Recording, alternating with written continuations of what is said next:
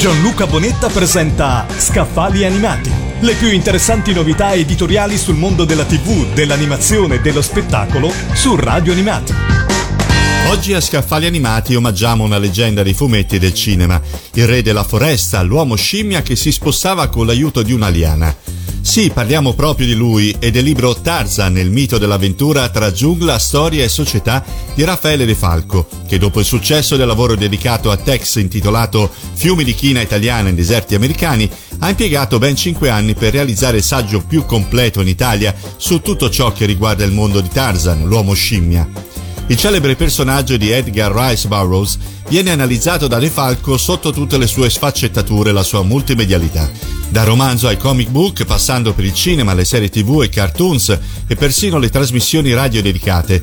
Tarzan non è solo un eroe, un giustiziere, un superuomo, semplicemente Tarzan incarna il senso assoluto di libertà. L'opera, ricca di immagini e foto di repertorio a colori, ha al suo interno una completissima cronologia multimediale di tutte le opere e adattamenti che si sono avvicendati negli anni e che hanno permesso a più generazioni di poter conoscere la leggenda dell'uomo scimmia e delle sue avventure. Tarzan, il mito dell'avventura tra giungla, storia e società di Raffaele De Falco, è pubblicato da NPE. Gianluca Bonetta ha presentato Scaffali Animati le più interessanti novità editoriali sul mondo della TV, dell'animazione e dello spettacolo su Radio Animati.